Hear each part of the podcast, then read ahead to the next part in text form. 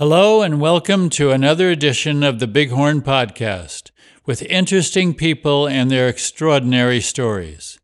Every season we like to highlight the people that work to make our experience in the Bighorn community the model for excellence that we enjoy, whether it be for a long weekend or the entire year. As we have highlighted the tremendous stories of our members, we also want to share stories about our staff that also has twists and turns in their lives and get to know them in a more personal way.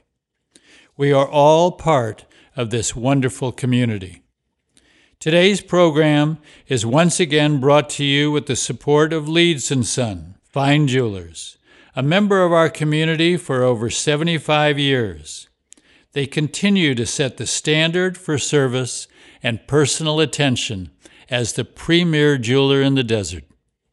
And Back Nine Greens, who creates works of art with the quality and design staff that sets them apart from their competition. Golf art starts with Back Nine Greens. This is Marty Lockman, and today's guest is a person who works behind the scenes as the Chief Financial Officer of the Bighorn Golf Club. Today we will get to know more about the person. Joe Curtis has been in his position since January 1992, but his story starts in Ventura, California. Joe, welcome, and take us on your journey. Yes, I'm a product of a very, very good childhood by two very, very good parents. My parents are Albert and Martha Curtis. They were married till death. My dad was, well, when he retired, his title was fire chief. That really isn't what the duties were. He worked at Naval Air Station Point Mugu. His responsibilities was aircraft, fire, and rescue. So he trained and ran a crew that would patrol the runways day and night for the Navy. He comes from very humble beginnings in Warren, Ohio. World War II, took him away at 17, and that's where he actually started the aircraft fire and rescue. Was during World War II, he was on the battleship Bella Wood. That was his job, and I still have his red fire cap that he wore during World War II. And that's what you did on aircraft carriers. Everybody wore a cap that was on the flight deck, so they knew what the heck you did. Red was fire and rescue. Anyway, he started there and then continued with it after the war and stayed with it till he retired. I'm so proud of my father. He never talked about the rescues. He just did his job. When he passed away at his funeral, I passed the microphone along. Numerous pilots stood up, said, "I'm here today because of Chief Curtis and his crew," who entered, and they went into the story, entering a burning aircraft or aircraft wreck of some sort, either on the runway or off the runway, sometimes on a hillside, rescued the crew. So, special place in heaven for that man. Well, you also, Joe, we talk about the great generation from that period of time. They were humble about, mm-hmm. They just thought this was the way people did things. It wasn't heroic. It was, as you said, their job, right? And didn't even need to talk about it sometimes because it probably was a little painful to relive some of those circumstances. But also that's just who they were. They didn't feel like special people, but obviously to you and to the people that came in contact with your dad, it was a very special person. Yes. And my mother, Martha, she worked at Point Mugu as well. She was in the division, they just referred to it as targets. And so I guess naval, aircraft had to have something to blow up or shoot a missile at or something like that. And so my mom worked in the department that arranged for all that type of simulated warfare, I'd call it. So yeah, she worked there till she retired as well. Pretty basic beginnings. Lived in one house the whole time. Very small little house, but it was perfectly placed. My high school was at the end of my block. My grade school was maybe a third of a mile away, my middle school the same, and so forth and so on. So we grew up in a very nice community of Ventura, California. Growing up in my youth, I discovered that really not until high school, I just started growing. Probably middle school, started growing. But when I got to high school, I told my dad, I said, I think I want to try this football thing. I gave it a try. And I've never played before. I was probably a sophomore in high school. Figured out pretty quick that I could play this thing. Did well in high school with sports in the football. Wound up getting complete full-ride scholarship to University of Oklahoma as an offensive lineman. That started a whole nother journey because I didn't know anybody in the entire state, but you know, it was the number one team in the premier team in the country at the time. So I thought I'd take my skills there. I want to backtrack a little bit because of why I probably got started in my financial degree in accounting. Why I probably chose that route is I'm going to go back to my father. My father didn't finish high school until probably his mid to late 30s. Just through a GED because World War II took him at 17 and never finished high school. But my dad was very simple in his discipline. I'll talk about it because maybe that's what made me go into the financial world. But my dad kept I call it an accordion file, and it's pleated sides. You open it up, had little dividers in there. Well, Dad, on every divider, he put on there clothing, next divider, dining out, next divider, groceries, next divider, vacation, on and on and on. He had these dividers. So he would get my mom's paycheck, his paycheck, cash it, put X amount in the savings account at a bank, little walking around money in mom's purse, dad's wallet. But then what was left over, he took and divided cash in those little dividers. His simple way of budgeting and never having a budget problem. So for an example, when we'd go on vacation, he'd go to that section of the accordion file and pull out the cash. He never used a credit card. Never. He'd take that cash and say, okay, we're going on vacation. About the time that cash ran out, guess what happened? Dad would say, vacation's over. We go home. You know, it's just that simple. And that's how he ran his life in a very strict, disciplined, budgeted way. And, you know, he probably started doing that after he finally got a high school degree. So anyways, I'm deciding on, you know, fast forwarding back to college again, what kind of degree I'm going to go with. And I went, well, you know, when I did my SATs, I was a 95, 97 percentile in mathematics and probably a 40% in verbal, you know. So, okay, well, I'm getting a degree in English probably wouldn't, or composition or anything like that probably wouldn't be the greatest. But so I'll stick with talking with counselors as well. You know, everybody always needs a good accountant. And I went, okay, I'll give accounting degree a shot. And so that's what I graduated with from University of Oklahoma, played football, which the balance between football and academics was always a challenge. I was never one of those players whereby the administration had to worry about meeting eligibility requirements and stuff like that. So had a wonderful experience at University of Oklahoma and graduated with a degree. And later on, I became a CPA. I'm also what's called a CMA, which is a certified management accountant, as well as an international management accountant as well. So I just kind of focused after I graduated college on getting some degrees out of the way. Let me just go back a little bit because you're humble, not unlike your dad, I think. First of all, what kind of jobs did you do growing up? Because your father taught you a great work ethic. Huh? He also taught you the value of a dollar. Mm-hmm. And I'm sure he didn't articulate that. You just saw it, the process that he went through to do that. What kind of jobs did you do as you were a kid growing up? Oh, my gosh. Yeah. I'll start with like summer jobs, high school and college. I was pretty well connected with the Ventura Parks and Recreation. And they had programs during the summer where they would have a park supervisor at a playground or something like that, and you would do all kinds of things. Entertain kids would come down there for the day, so I did that. But then at night, I would work the softball leagues, either scorekeeping, just running the park, making sure the games are getting organized and going for the leagues that would play at night. I didn't do umpiring, but one funny thing is I was good friends with the guy who ran it, the Parks and Recreation. I can remember one night I was scorekeeping. He He's sitting next to me, and it was the C Leagues. Now, the C Leagues are not your best softball players. They're just out there to drink beer and yell and try to hit a ball, and it's just awful softball. Anyway, there was a call at the plate. Umpire made a call. I can't even recall if it was the right call or wrong call, but both benches are coming out. The supervisor I worked for, he says, I better get out there and see if we can put this down. But I can remember his words to me. He says, Joe, I want you to come with me. I don't want you to do anything but just stand next to me. So I think, yes, I think right about then I knew I'd be, you know, like a bodyguard at some point in time. But yeah, he just wanted me to stand next to him so nobody took a swing at him.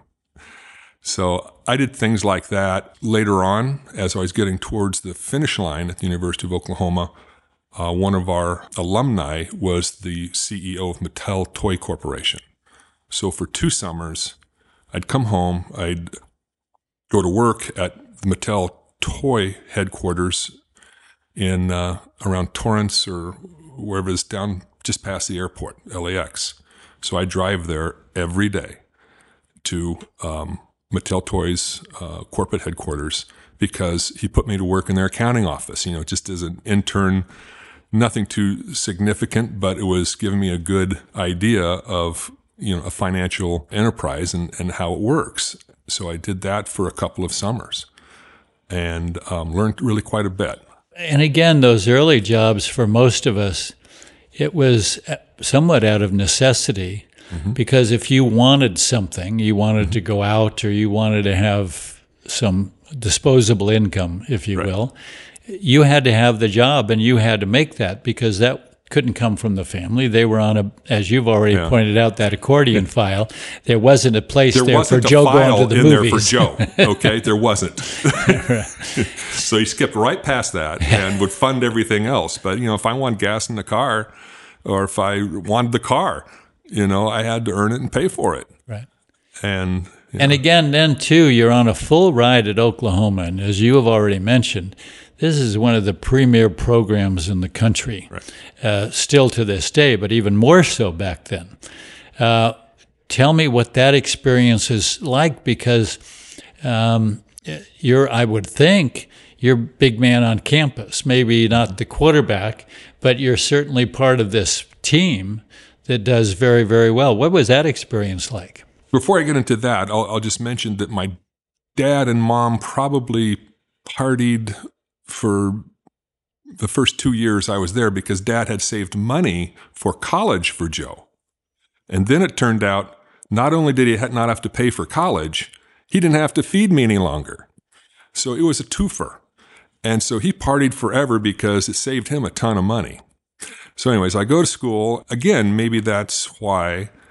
I got into the financial world is, you know, a CFO is, like you said earlier, is kind of behind the scenes guy, you know, so is an offensive lineman. So I've talked about my dad's budgeting acumen. Now the offensive lineman never gets their name in the paper. Okay. But if they screw something up, trust me, you hear about it. It's that quarterback that gets the name in the paper of running through the line and scoring a touchdown. Well, they never talk about, you know, who made that opening in that line, that kind of thing. And at any rate, so again, I think another thing that groomed me well for the financial career is being an offensive lineman, okay? Because my job throughout time has been make that other guy look good, make that other guy look like $1 million, make that organization prosperous, but you don't get your name in the paper. But anyways, my experience at the University of Oklahoma, wonderful time, but a lot of work. I played in every game. I am blessed by that. A lot of kids can't say that. Yes, I was injured. Bad. One experience is, you know, my senior year. And during scrimmage, we had just opened camp in August. I got a terrible knee injury. I wouldn't come out of the scrimmage. I tried to play with it. Finally, coaches had to come in and grab me and say, we saw the injury. You can't do this. You know, get to the locker room and so forth. And our orthopedic surgeon would always be at practice. He took a look at it and just shook his head and said, you know, when he says, you know, come into my office on Monday and bring your toothbrush, that means you're not going back to class. That means you're going across the street from his office and you're having surgery. Well, I can remember Barry Switzer was my coach. He's standing there in the training room along with my offensive line coach, and they both said, Joe, listen, you know, I know what Doc said, but, you know, we got to see if we can get you put back together. Maybe take a couple weeks off, heal up, put it in the miracle pool in the training room and everything and see what you can do, but you got to play this year. And I go, okay, well, I'll give it a try. So I had to watch practice for 2 weeks and just was killing me. My dad was a lifelong Ohio State fan, lived and died Ohio State. He did not talk to me ahead of the game. We went in there. I played some, but sparingly, thankfully, you know, in a position I didn't really have any experience at, and I'm taped up like a mummy. And I was against a Woody Hayes coached Ohio State, this is 77, I want to say. We wound up beating them that day with 20 seconds left on the clock with a 43-yard field goal. We were down like 24-26, some goofy score like this. We wound up winning by a point, maybe 2 points. I can't remember. So anyways, at the conclusion of that game, we got off the field in a hurry because the place was pretty much coming apart. And I can remember we went to the locker room. Coach Switzer said to the team, nobody's taking a shower. Get out of your uniform. Put your street clothes on. The charter jets are ready to go. We're getting out of here. So we didn't shower. We didn't do anything. There was no time for reporters to interview anybody. We just got the heck out of town. We flew back to Norman, and we get to the school. We pull into the parking lot of our dormitory. We couldn't exit. Well, I'm sorry. I'm going to back up to the airport. We landed in Oklahoma City. We couldn't go to the terminal. There was tens of thousands of people. You got to remember, in those days, you had one, maybe two college games televised a week. You had the Jim Fleming game of the college football game of the week. That's about what you had. And so for Oklahoma to be on that game was a big thrill for the state. Well, we couldn't go through the terminal, so we had to leave the airplane on the runway or the taxiway and get into our buses there, which we did. Went down to Norman, went into our parking lot. We couldn't get out of the buses. There was probably 7,000 kids, just students everywhere.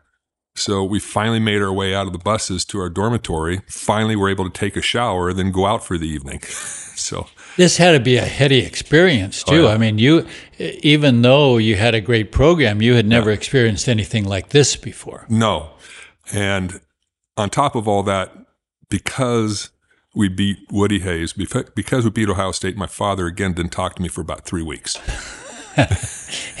Well, you didn't see him right after the game. What was your first conversation with him once he did decide to talk to you? We probably read about it first because I had, like, my hometown newspaper would call and say, tell me about this experience, and pretty much what I just described now. And so we probably read about it in the sports section, you know, before even he would talk to me. So I can remember we finally got together and says, okay, you got your big win. Now, what are you going to do next week? You know, so at any rate, that's just how it turned out. But throughout football at Oklahoma and balancing that with academics it was difficult because a typical day during the season would be you get up, you go to class, you have position meetings probably about 2:00 in the afternoon. And from position meetings, you get dressed, you're on the field. You're on the field till about 6:30. Then you go have dinner.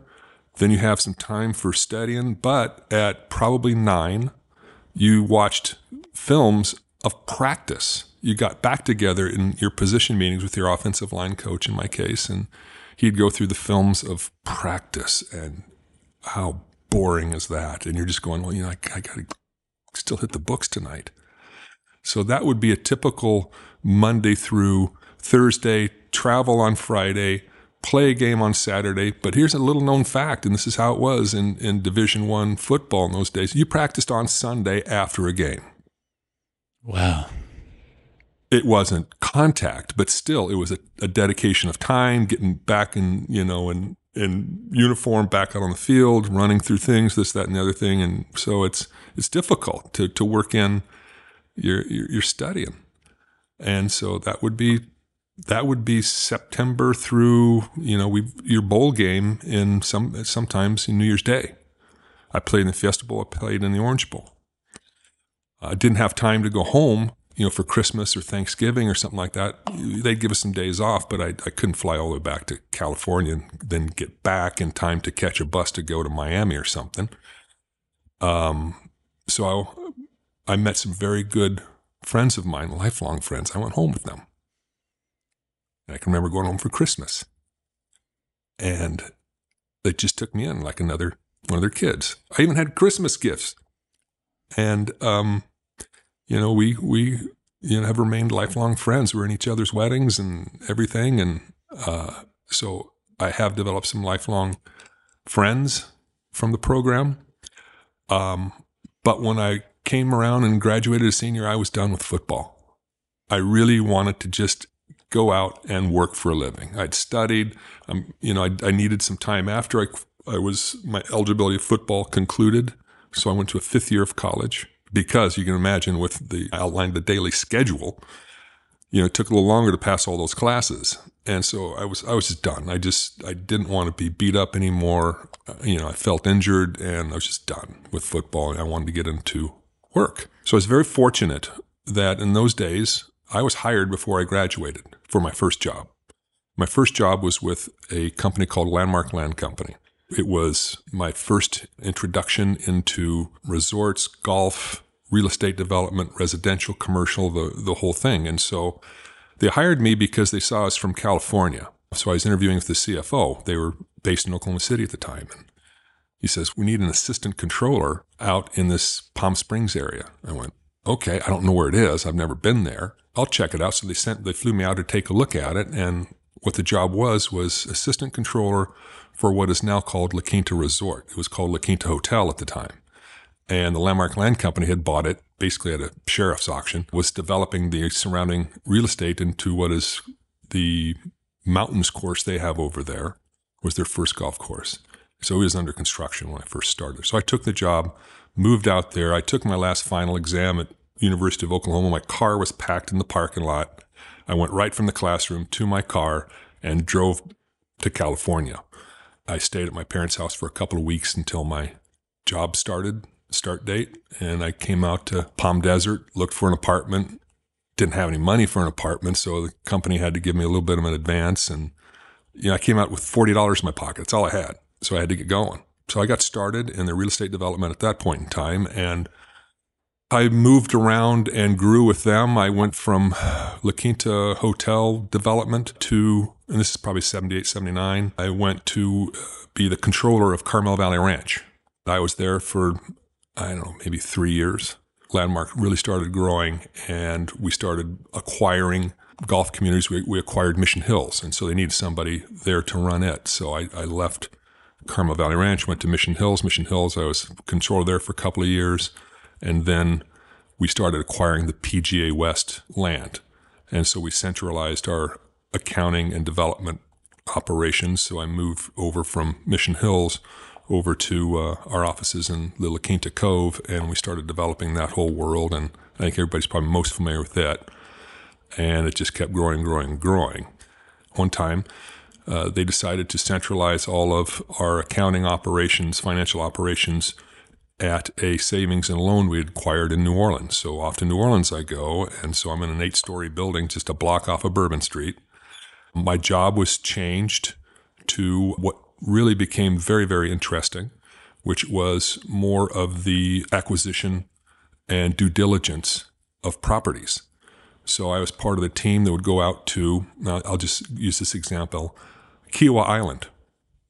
1986, I want to say, maybe, that they thought that might be a good acquisition. So I'd go out there with our legal group, financial group would be me, pretty much. The CFO would come out occasionally. Then the CEO of the company would be there, and we just would go and go through the books and look at the entitlements and look at everything and decide on, you know, is this something that works for us and can we get it for the right price and blah, blah, blah. And we'd do all that. So we pulled the trigger on Kiawah Island. And then the other part of my job was to get them online with all of our financial reporting, with all of our bill paying, with everything, you know, within our system. So I had to train a lot of people, get a lot of things going, make sure the development people were, you know, getting their bills paid, contracts, everything, and getting them just up and running. And then I'd move to the next project, which may have been Palm Beach Polo and Country Club. That's another big one.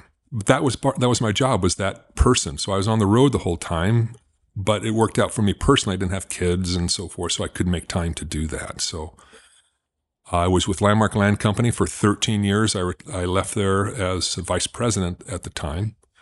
And then I went to work for Westinghouse Communities, which gave me the responsibility initially in the infancy of Bighorn Golf Club, plus a role in the properties that were owned up in the Napa area and Half Moon Bay and Tucson.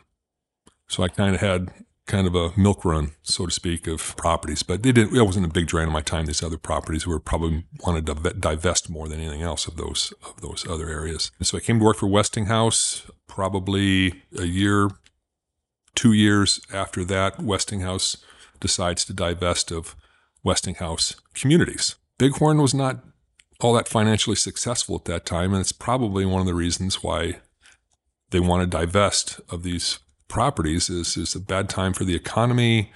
They're tired of his pumping money into it. So what a lot of people don't know is there was actually an investment group that owned Bighorn before Mr. Hubbard. So it went Westinghouse, investment group, and then Mr. Hubbard's group.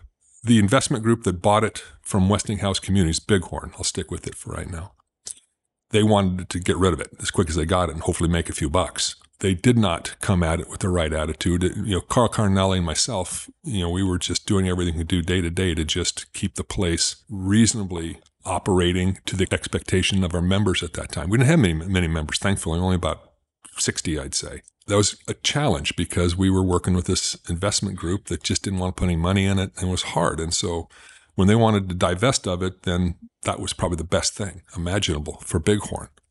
And Mr. Hubbard's timing was spot on. He came in, he bought it at a very good price. They wanted to get rid of it. He had a vision and he knew what members expect. And we started there. The real estate economy came around. I mean, before that, we sold maybe one home site in a year and maybe just a couple of memberships. Mr. Hubbard came along and knew how to run it from the right perspective. What was your first impression of R.D. Hubbard when you first met him? Well, I could tell that, you know, I'm going to have to prove myself, and that I knew that he's one of those kind of guys. Now, look, I grew up in the football arena. You know, that's what this guy was. You know, he's the coach. He's the head coach. You know, Barry Switzer, you know, you didn't hear much from him. You know, when I played for him, he was up in his tower. Well, Mr. Hubbard was kind of in his tower, but he knew how, from the member perspective, what expectations were, and that was his goal. I knew that he's the kind of person that, well, let's see, if he hasn't fired me, he must like me. It's just kind of how it is. So I didn't look for any kind of pat on the back from Mr. Hubbard, because it ain't going to happen. But if you're still around, consider yourself praised. So we became successful at the mountainside. We always had this piece of land on the canyon side, but, you know, all around it was owned by Safeco Properties. And we always been working with them, trying to figure out a way how to make that work. So we started developing some good cash flow from the mountainside. The investors were doing well, happy. So Mr. Hubbard came to me one day, says, Joe, I think I've got an idea as to how we can make this thing work with Safeco. So I want you to put together the prospectus, so to speak, for our members. And he outlined what he had envisioned. This is just Mr. Hubbard sitting across the desk from me. He didn't have a piece of paper in front of him. He just went off of his memory and just speaking out loud. And so I'm taking notes, trying to keep up with him, trying to understand, okay. Now I got to put this together into a financial plan. Show these people what kind of returns they would expect. I go, okay, I think I got some ideas. So I'd put together several drafts. Mr. Hubbard come to my office and go, no, Joe. And I said, well, I'm talking about now here. Right? This is the deal. And we're going to do this and so forth. And so about 3 or 4 revisions, he says, okay, this looks pretty much what I want to do. So he says to me, he goes, Joe, Friday, Hollywood Park boardroom, bring the reports, be there. All the investors will be there. I went, I kind of had envisioned that Mr. Hubbard was going to present this thing. Now I know that I am. I went, okay, no problem. And so I get all my copies, everything put together, and Friday rolls around. I jump in my little car. I scream out to Hollywood Park. Never been there before. And I find Mr. Hubbard's office. He's in there, says, okay, Joe, I think people are here. So let's go to the boardroom. And we walk down the boardroom, and it's much like where we're sitting today. Most of the investors are there. Some didn't make it. This was like during the summer sometime. I sat there next to Mr. Hubbard, again feeling like the bodyguard at the C League softball. I have a stack of reports in front of me. We got into that meeting. It just became, which I was relieved by, is my nervousness went away because these guys were, for the first 30 minutes, were just telling jokes, goofing around, being like, you know, you're back in a dorm room or something, you know, with these guys. Then finally, Hubbard says, okay, let's do some business here, Joe. Pass out your reports. So I pass out the reports, and I thought Mr. Hubbard was going to walk them through it and explain to what the transaction amounted to and how it worked and what you can expect, what we need from you and what you can expect to get out. No, Mr. Hubbard says, okay, Joe, walk them through it. I went, okay, all right. I'll be happy to, boss. It took me, after 30 minutes of joke telling and good old boy type discussion, it took me probably less than 5 minutes to walk them through it. And then they just set their report aside and said, okay, I'm in, how much you want? And we walked out of that boardroom with all the money we needed to transact with the acquisition of the Canyons property with Safeco Properties. So that was a big day. And I left out there, jumped in my little car and went, wow, these guys, they just didn't take much time. I mean, obviously your presentation certainly helped, but also they had a belief in R.D. Hubbard. Yes. And not that they would have done anything, but certainly after the way that you laid it out. And so my question to you is, was there, as you drove back, certainly a sense of satisfaction, but also a sense of relief that, that this went pretty well. Complete relief. Yeah. And yes, from a standpoint of personal satisfaction, I went, gosh, I was part of something that's really important. And that is, you know, that satisfaction continues to this day. Yeah. Well, he was, and you saw it right at the start. And you give some insights to a part of this, the history of this club that people not only might not know about, but now they see how this all came together and what we have today. But he was a visionary. Yes. He was a good businessman. He was one heck of a salesman. But he was all these things.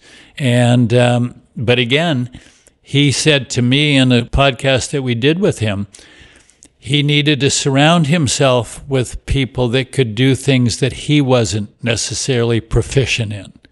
He knew enough about it to ask the right questions. He knew about it enough to say, well, this isn't what I want. But he surrounded himself with people that could do the things that he needed to have done to get the end result. Would that be a fair assessment? Oh, completely. Yeah. It's just organizing a team. Again, he's the head coach.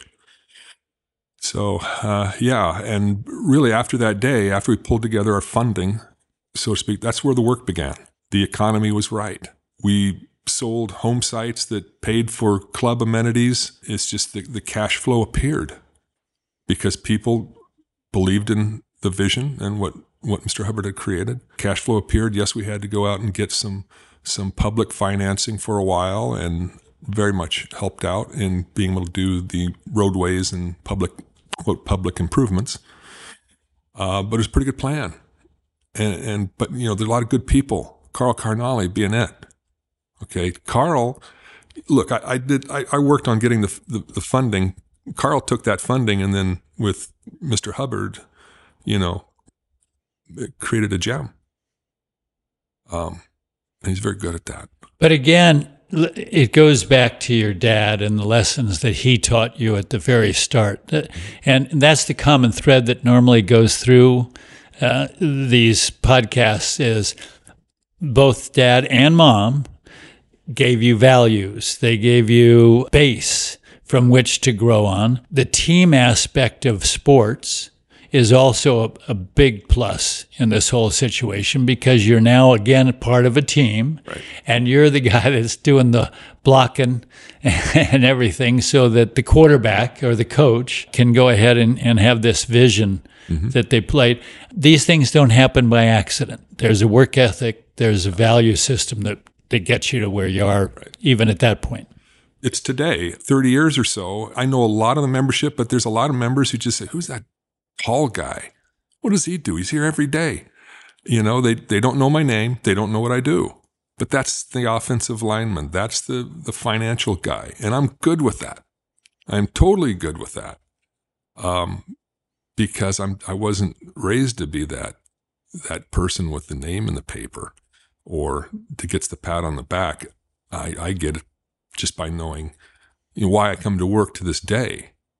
And I think that's, Joe, that's not I think, but I know that's why I think these podcasts are important, because it is an oral history of this club, but it also, especially from people in your position and other positions around, whether it be Tony or Carl or whoever who have done these podcasts, it gives our membership a greater understanding about how this happened and who you are to a certain degree, because this is, we talk about and you've been involved in these, there's a lot of developments, but this is a community.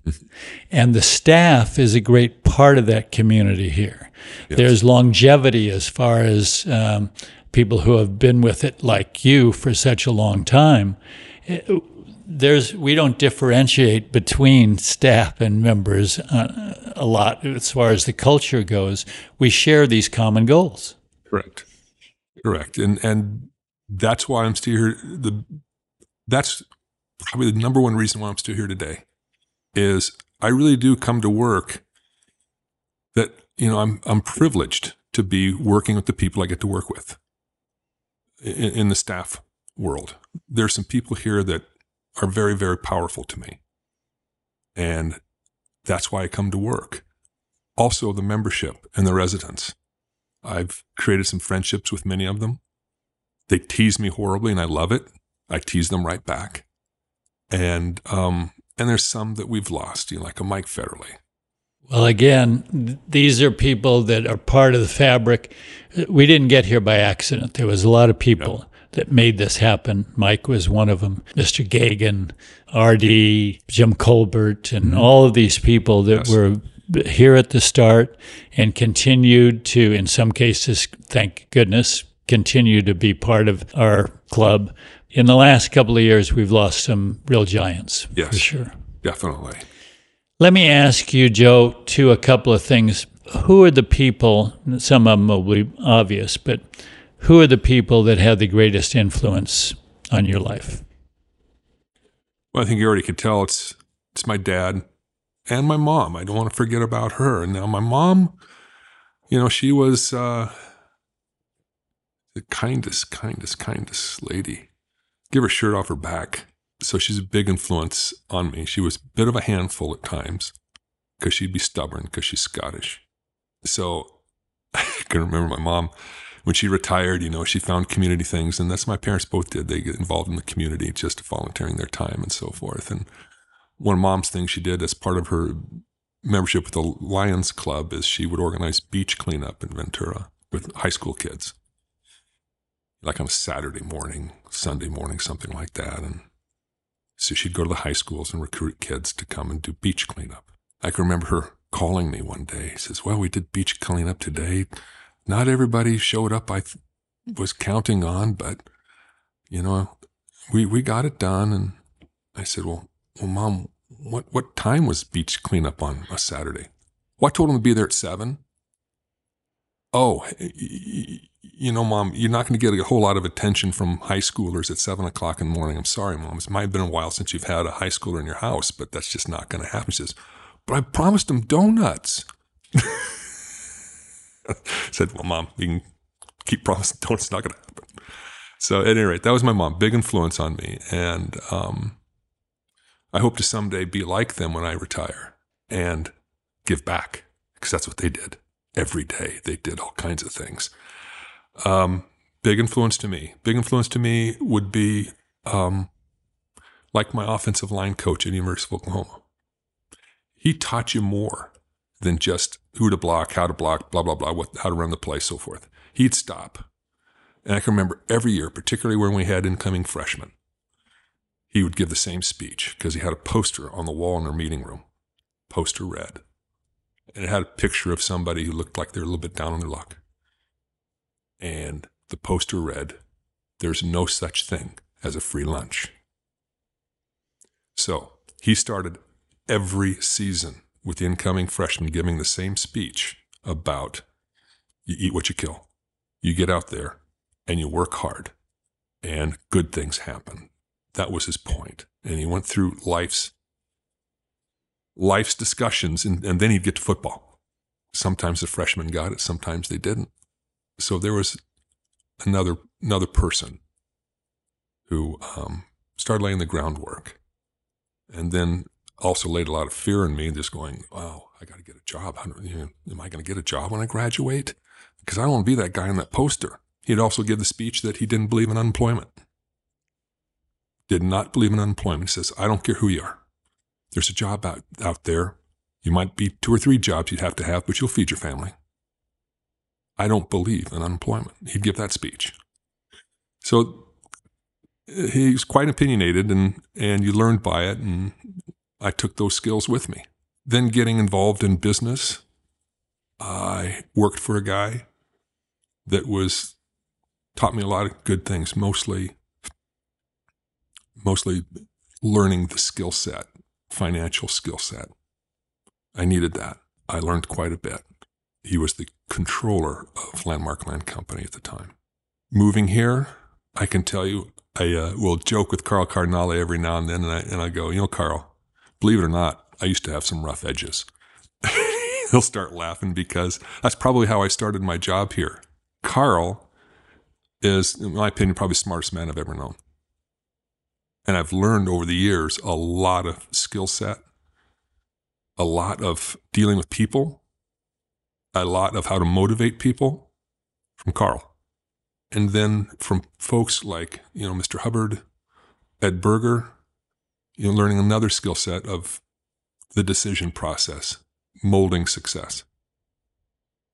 So, yeah, it's been numerous people. And these lessons you've learned, I know from a conversation I had with you recently, and I'd like you to share it today, is that you're passing along some of those values and some of those lessons that you've learned. There are consequences for your actions. You need to learn that when you do something, there's a lesson to be learned from that. Could you share with the people that are listening today an episode with your son, how that came about and what happened? Well, I guess this comes from my father. My son, I have twins, Christy, my daughter, and Cameron. Christy was zero parenting. She's one of those overachievers. She just succeeded in everything she did. Cameron, on the other hand, he took a lot more parenting. Well, what had happened was actually his mother called me at work, says, we just got our cell phone bill. There's $400 of text messaging on here on Cameron's account. I go, okay, we'll have a conversation. So I come home that evening, I look at the bill myself and I go, you know, these calls these text messages are happening during school time when he's in class. So Cameron gets home from practice from either baseball or football. I can't remember what time of year. And I go, son, we have to talk. Yeah, Dad. He goes, we just got your cell phone bill today. You've got $400 of text messaging on here. Oh, that can't be right, Dad. Can't be right. Can't be right. I mean, that's just immediate denial from Cameron. I go, Cameron, it's all on there. I said, what's worse is you're texting during class time.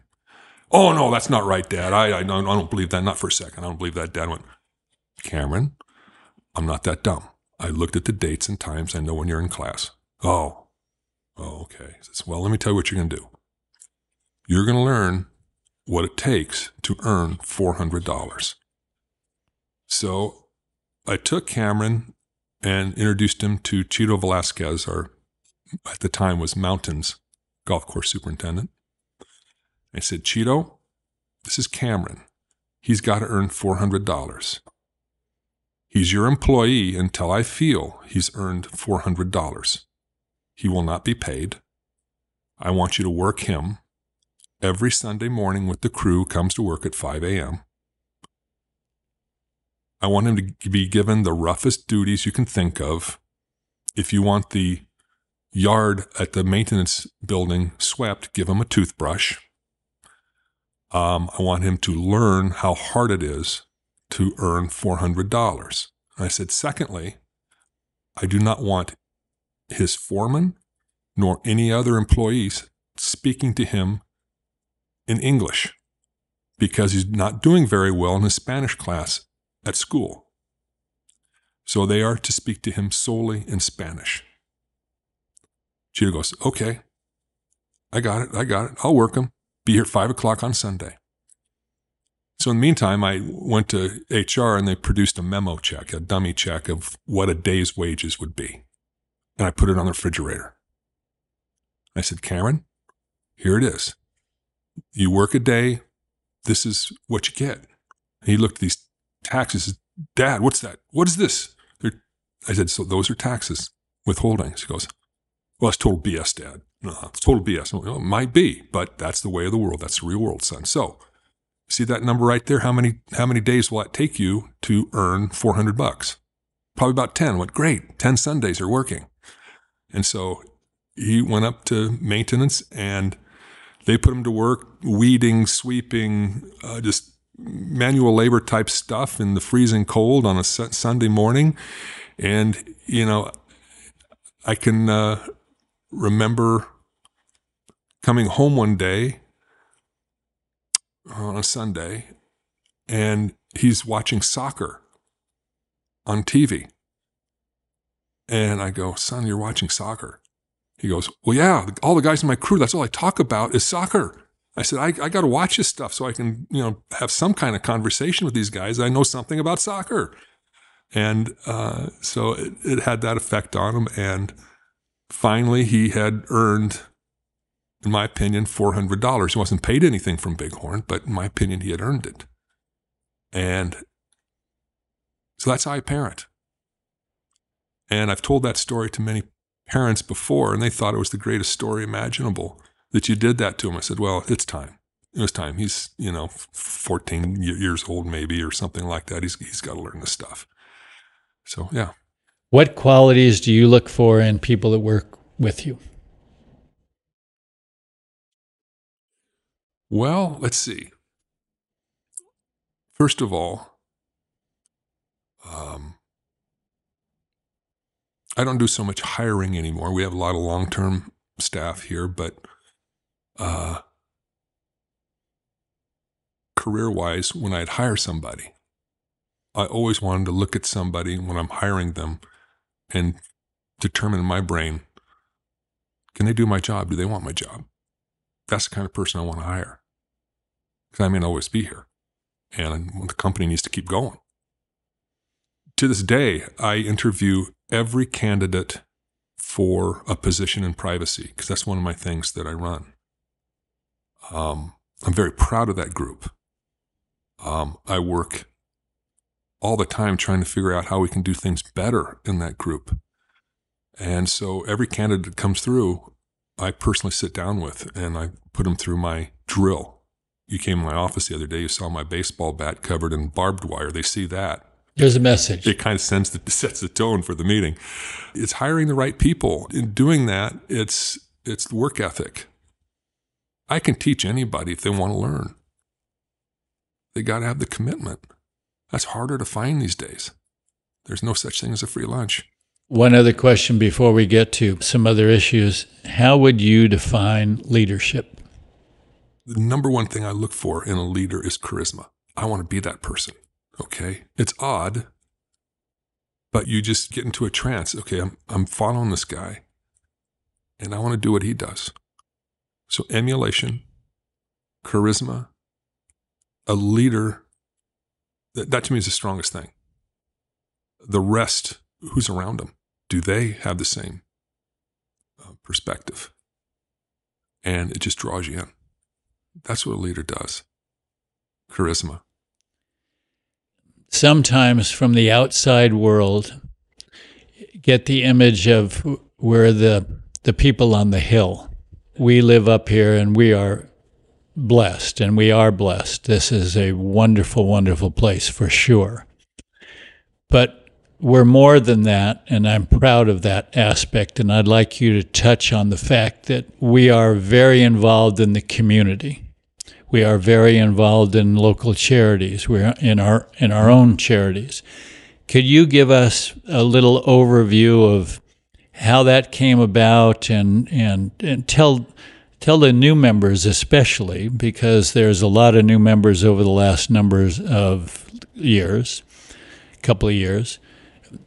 Tell us about our charitable efforts, because that's an important part of our culture and the fabric of this club. Well, our charitable efforts really began with strictly all we did was the employee scholarship program. I'll touch about that in a minute because it's highly personal to me. And then it grew from there, probably because of our members recognizing the real lives that it affected, from their own experiences from elsewhere in the country, wherever they come from, saying, hey, how about this Bighorn CARES program? Really branching out to other nonprofits in the valley. And about the same time, you had BAM, Selby Dunham. You want to talk about a program that affected real lives. That's the number one. Directly real lives. Very, very, very proud of that group of people. And CARES is much the same way. The other nonprofits in the valley, they're chasing pretty much the same dollar as the other nonprofit. So it's rough. It's not easy. So when a Bighorn CARES comes along and says, look, we're going to raise money through donations from our membership and others, and we're going to help you out. There's some criteria that you have to meet. We just don't just... It's not just anybody. We have to, and Kelly Levy spends an enormous amount of time going to every one of these nonprofits and going through their programs. What is it? They have to define a program for us. And that's what we fund. It's not just a general contribution to them. So she has to go there and go through every nonprofit. Okay, what are your plans? What do you need funding for? It has to be something. It can't just be, we just need the money, that kind of thing. So very, very a good program as well. And scholarships, goes without saying. There's just so many people that would not have the opportunity to go to college if it wasn't for what I consider a very generous program for scholarships. And many of those people, this is first-time family college participants. Right. Well, I think that it's something that I believe that we should be very proud of. I'm glad that you touched on some of those things. The last question I'm going to have for you, Joe. What advice would you give the 20-year-old Joe Curtis? 20-year-old Joe Curtis. Wow, what was I like at 20? I don't want to be that guy again. Like I said, believe it or not, I used to have some rough edges. Yeah, there were a lot of rough edges when I was 20. If I had to take my experiences and apply it to that kid, I think I would have continued from a standpoint of education a bit further, such as a master's program. I didn't do that. I wished I'd done that. I wished I knew people skills when I was 20. When you're 20, you're all over the place. I just wished I could have been better to people. I like to be around successful people. I would like to have had that opportunity at 20, learn by their experiences, because really at 20 you're still a lump of coal. You're not a diamond yet. Being around successful people gets you to that diamond. I was playing football and going to school. And when I started my career, I was nervous, but I really wished I had better people skills at that time. That took some time for me to really learn. And I think when I did, then really things started to flourish. Joe, again, you stay in the background, and I know that talking about yourself would not be your choice necessarily, but I really appreciate you coming in today and doing this. I think some of the stories that you've told, but certainly some of the life lessons that you've shared, are things that are important for people to know so they get to know you better, but also that they can, in many of these podcasts, pass these along to grandchildren, children, friends, and that's what's happened in these podcasts, because your experiences are not much different than what people are going through right now. I'd love for you to, if there's anything else you want to share, anything else that you want to talk about before we conclude this, please do. You know, I really do, because this is, in my opinion, my time to really explain something that I'll take to my grave from this place. And that is, I'm going back to Bighorn Golf Club Charities. I'm going to go back to the scholarship program. There was a time, my kids graduated from high school. They're both going on to college. And I've always promised them, look, I'm going to get you through the undergraduate level. I'll cover the bills. And after that, it's on you. You know? So unfortunately, though, the minute they're leaving to go to college, I started to go through a divorce, and that kind of hurt the availability of the money that I had for their school. Bighorn Golf Club Charities. My gosh, that's how we did it. And the generosity of people for that program is huge. It affects real lives, and I'm going to take it a step further. My daughter, the overachiever again, she goes to college, San Diego State. She graduates in 3 years. She decides to go to graduate school. Again, Charities is kicking in money for that. She goes to Long Beach State, gets her master's in about a year. All along, Charities is helping her every semester, but she's the straight A kid. After she graduates, she comes back to the Valley here, and she's kind of thinking that she wants to get involved in the nonprofit world. Okay. She says, Dad, I've got an interview with Martha's Kitchen. I said, well, that's a Dan Dunlap thing. So I got her hooked up with Dan Dunlap. Dan Dunlap interviewed her, basically, and recommended her for the job. She got the job. So she was at Martha's Kitchen for, I don't know, a couple of years. And then she got a job in San Diego in the executive department of a huge nonprofit. She's growing like crazy there. So Dan Dunlap gave her the first opportunity. So where she's at right now in San Diego, it's the largest, oldest nonprofit there is in San Diego. And she's in the executive office and just doing great things. So proud of her. My son took a longer road to get his undergraduate degree, but he did from Sacramento State.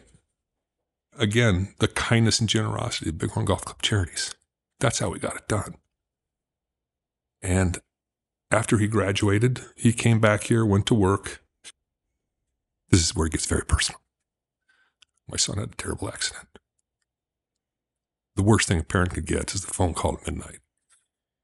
Well, I'm not going to get into the details, but I was told he wasn't going to survive. 4 hospitals in 2 months, he did survive. And he came back, and he started his job again. And shortly thereafter, a mutual friend said, you know, Cameron, would you ever consider coaching football at Palm Desert High School? My son was a quarterback there. I said, gosh, I'd love to do that. His business where he's working is just right down the street. So he gets off at 3 o'clock. He said, I can run down there and get changed, be on the practice field by 3:30. No problem. So the new head coach hires him as an assistant coach. assistant varsity football coach. Well, he just became his passion, coaching and working with those kids. Athletic director there was his coach when my son went to Palm Desert High School, and he says, "Cam, I need a baseball coach. Can you do baseball after football?" I said, "Yeah, I'll do baseball." So he did. He called himself the head baseball coach for the freshman team. Fact matters, the only coach out there for the freshman team. At any rate, so he did that, and then he came to me one day and says, "Dad, I'm just loving the coaching thing. I love working with those kids." And he also was teaching them, don't make the mistakes I made. It cost you dearly. He said, "Dad, I want to go back to school.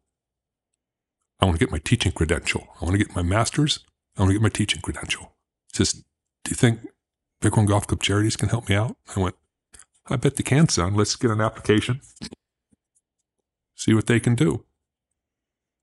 So while my son is working full-time and coaching, he now decides to go back to school. All of it, all at the same time. He did go back to school. Bighorn Golf Club Charities. Couldn't have done it without charities.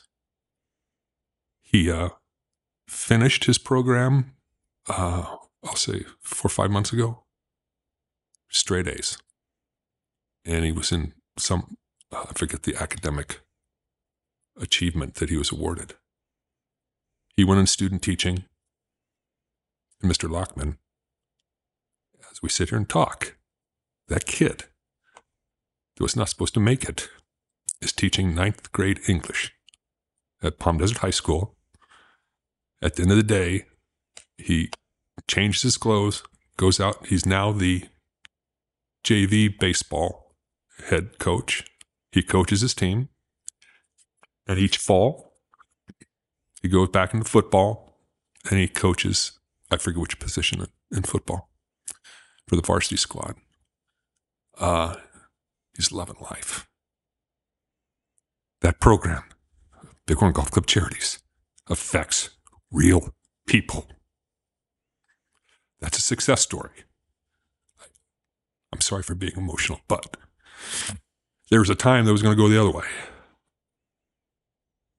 So all those involved, all the great people of Bighorn Golf Club Charities, I thank you.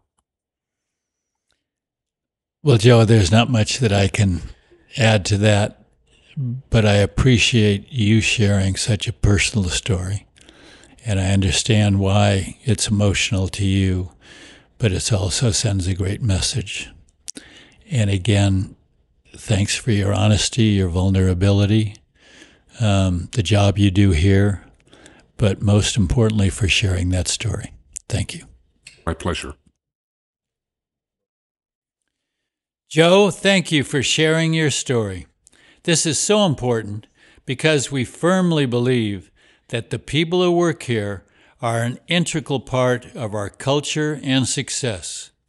We will continue to provide these stories to you as an important part of the fabric of our community. And thanks again to Leeds and Son Fine Jewelers and Back Nine Greens for their ongoing support of the Bighorn Podcast, which allows us to bring to you these interesting people and their extraordinary stories. Thank you for listening, and we look forward to bringing you another great story soon.